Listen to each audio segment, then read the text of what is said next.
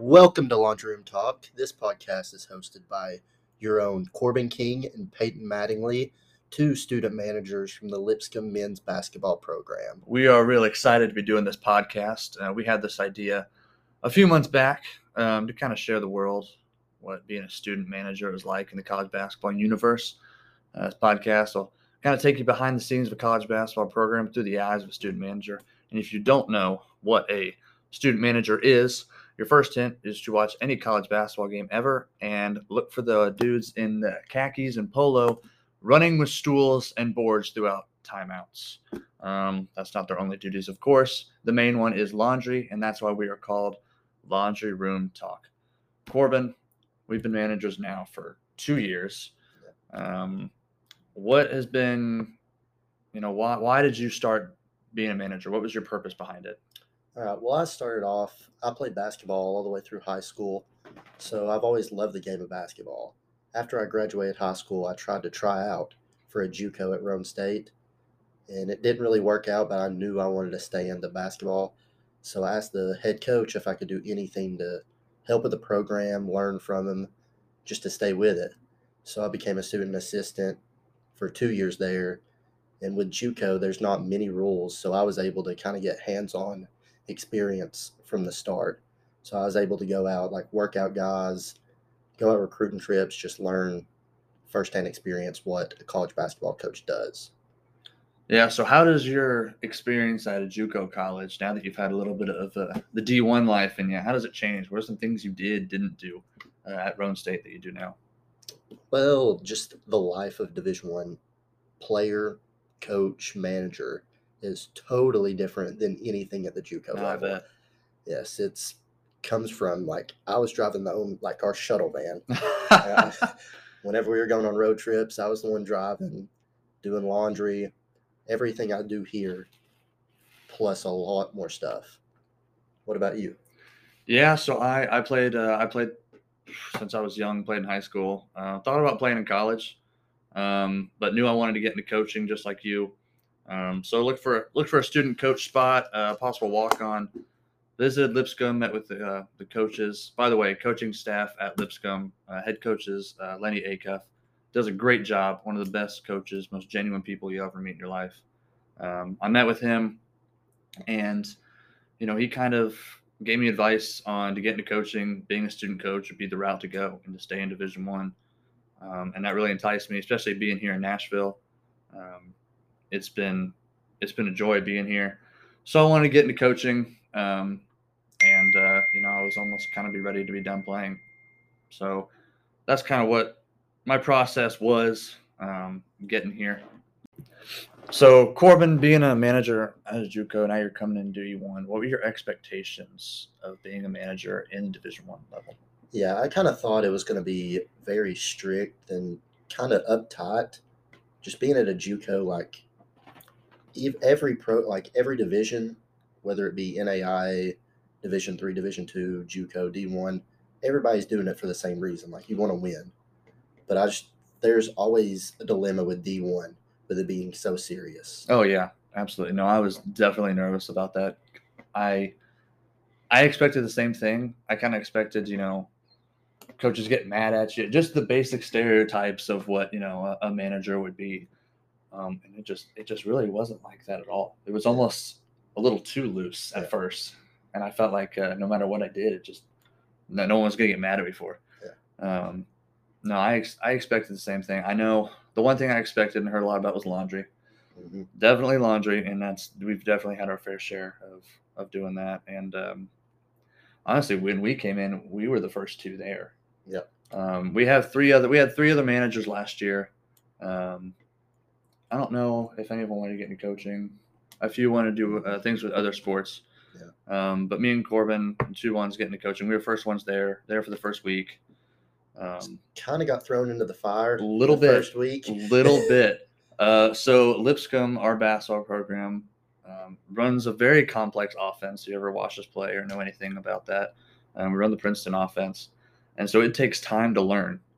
And first memory that comes to mind was being in our practice gym, McQuiddy. The acoustics aren't very good in that gym. So we can't hear anything. We're trying to learn, and um, we only have nine guys at the moment because you know COVID took guys out throughout the year. So they needed us to kind of be a fifth guy just for the start of a possession. And I don't know. I remember you. I'll let you tell the story. Having to come into a ball screen and do all sorts of stuff um, with the lingo. I'll let you tell that story. Yeah. Well, we started off the assistant coach, Coach Carroll. He's a very great offensive minded coach. Well, he was running one of the workouts that we were doing, and it was probably our first or second workout we we got into, and he we were running pin down screens, and it was lingo from like our offense. We run the Princeton offense, and it was our first week. We don't know any of the terminology, so he was naming off these terms, so we had no idea what we were doing. But of course, we're not going to tell them that. I mean, Yeah, we- this is our first week. Yeah. We want to impress them. We'll be like, "Yeah, absolutely. I know what a I know what a Philly is. Let's go into a Philly right now."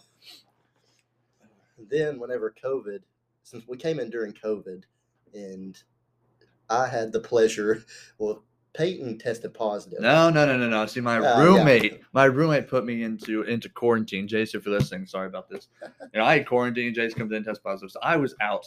Uh, so it was just Corbin. Yeah. Second week. For two weeks, it was just me running about two workouts back to back, plus the laundry every day. So I can definitely say the definitely was thrown in the fire the first three weeks.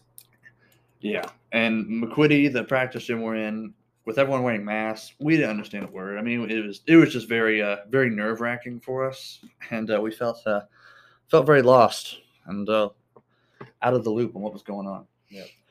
Yeah. I do remember Corbin and I's first real big thing was um, building a whiteboard. that in the instruction manual, everyone told us it would take 10 minutes. So all we had to do, build a whiteboard. Like, oh, sure. Well, you know, we put out fires. We do, we do what they tell us to do. Mhm. We were in the locker room building that whiteboard for what, maybe two, two and a half hours. Yeah, pushing three. I mean, we, it was, it's how we bonded really. We didn't really know each other. We spent a lot of quality time there. We got frustrated with each other. Yep. Um, it was, it was definitely a hassle. And uh, that was kind of the first big, uh, big project we really worked on. So back to the topic of expectations. What was one thing that maybe you'd heard of about being a manager, um, or liked that interested you? One thing you were looking forward to about kind of getting your foot in the water, be, being a coach and a student manager. Yeah, I was mostly looking forward to kind of like get down synergy, like breaking down film more, get my hands on that, and also trying to learn Photoshop. What about you, Peyton? Yeah. Um, I say just kind of observing the coaching staff and how they go on a day to day basis, um, game prep, um, breaking down video, kind of learning more of that stuff that you do further on in your coaching career, getting set up for that.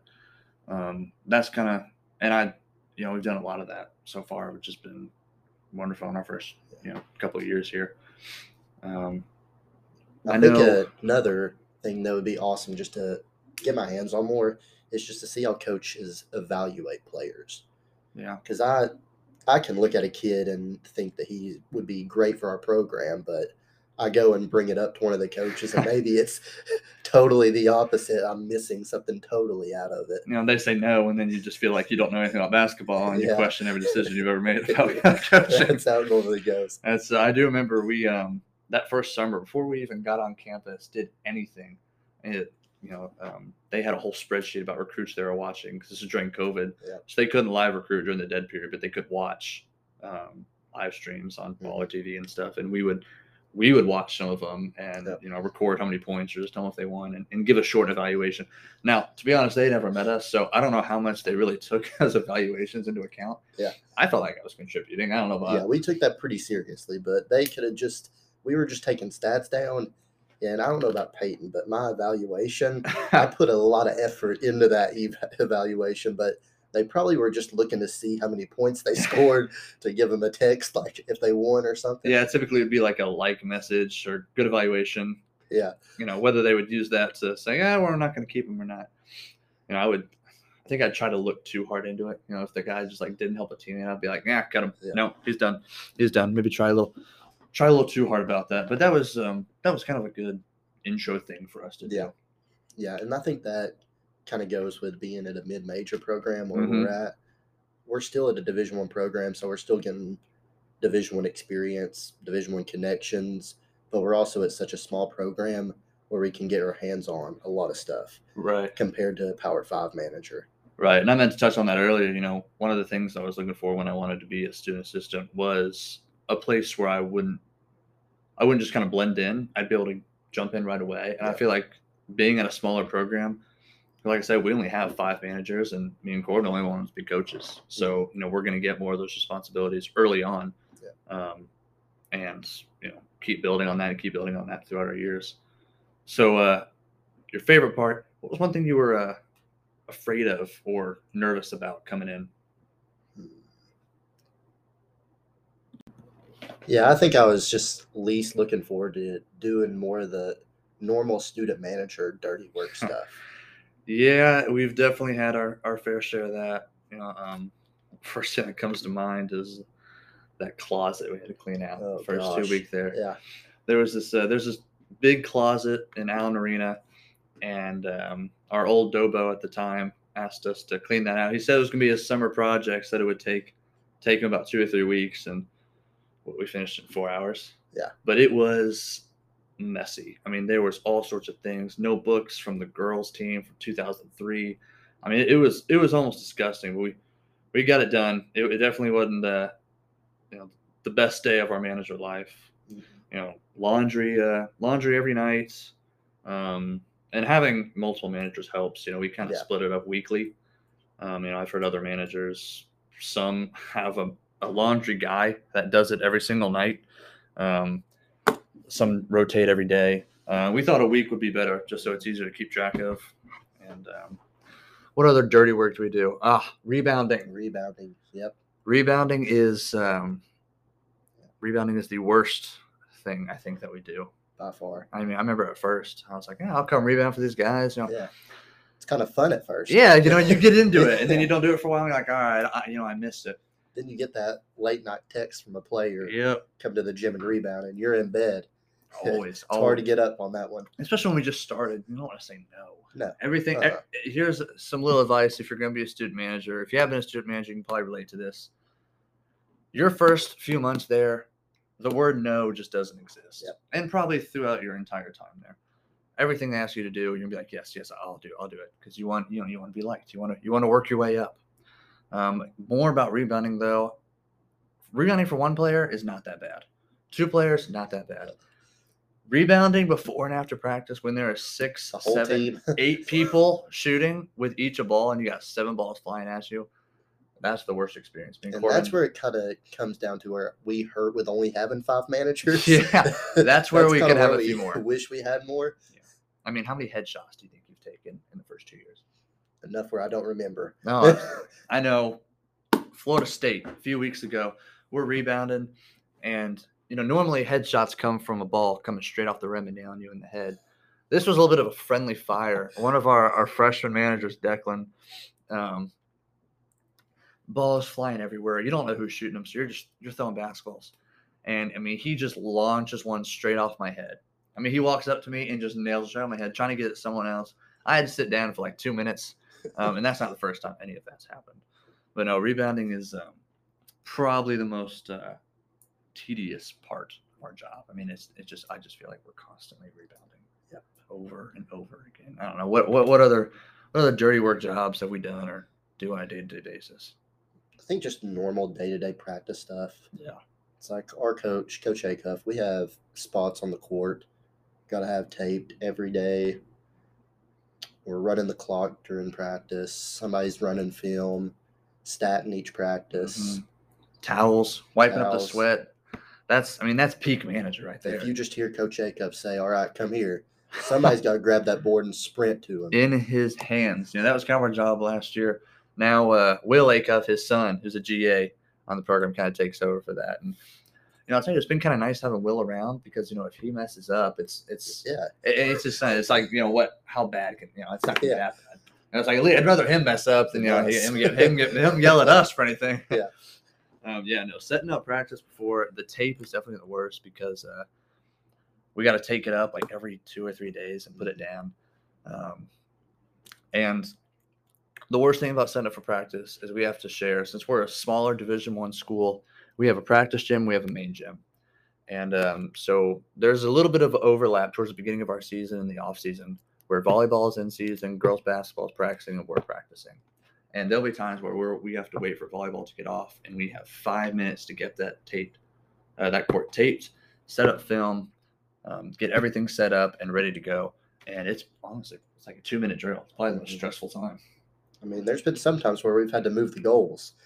Oh man, Yeah. Yeah. There's definitely been some crazy experiences before practice. Yeah. So moving on from practice roles, what did you kind of expect your role in games to be like? Yeah, well, I, it's like every manager can relate to this. It's like you, whenever you think of a manager in game, you think with a stool in their hand and the board in the other. So, but with Lipscomb, they've gave us the chance to take stats as well. hmm So we're kind of we're contributing more so. We think. Yeah. Maybe. we, We think we think we're. It could just be busy work. Who knows? Yeah, Uh, no, I remember my first game. It was in New Orleans. You were out, I think, Yeah. for COVID. I was out with COVID. Um, Thanksgiving, first college basketball game I've ever been a part of, and I was the only one on the bench. And we had five stools, all these water bottles, so it was just me um, getting five stools out every media timeout. I mean, it was frantic. It, I, I felt like a pit crew for a second. I don't think it was just you. Somebody contributed big in that one, and his name is Will Ness. That's true. Will Ness, we have the best trainer in the country. Um, he is always on top of it. He helps during timeouts. He gets stools, water bottles, towels. I mean, he is a manager's trainer Yes. dream. He is the best. Big shout out to Will Ness.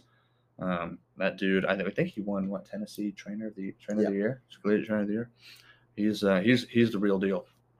But anyway, I mean, it was thrown into the fire completely, and I I had no idea what to expect. They just kind of told me to do it, and it was it was it was quite nerve wracking. And and road trips, especially, um, as a smaller school, you know, at your JUCO, Mhm. don't bus. Pretty much, y'all ever fly in JUCO? No, we never flew. Yeah. It's like if we were going to Florida or Missouri or wherever, we're shuttling. We're taking a bus. Yeah. I mean, the only time we fly is if really we're going to Florida or when we flew to New, Orleans. I mean, we're sitting here, we're doing this podcast right now in Florida. We had a, a flight this morning Yeah. and it was only about 40 minutes, but it had been about 10 hour drive. Um, so, a small school, we don't have those charter flights. We kind of, we got to get on, uh, get on Southwest and take a flight over to Florida or wherever we go. Um, but they are, they're hectic. I was like, what, what do you, what do you prefer? Do you like driving or flying more? I like time wise flight, but as a manager, I like taking the bus Mhm. just because it's so hectic getting everything, make sure everything weighs just the right amount where you don't have to pay any more fees, Mhm. getting it off. But yeah, just buses, it's just loaded up, and whenever you get there, you take it off. It's way much easier. Yeah, so this will be our first manager poll. If you're on Spotify, look out for this poll.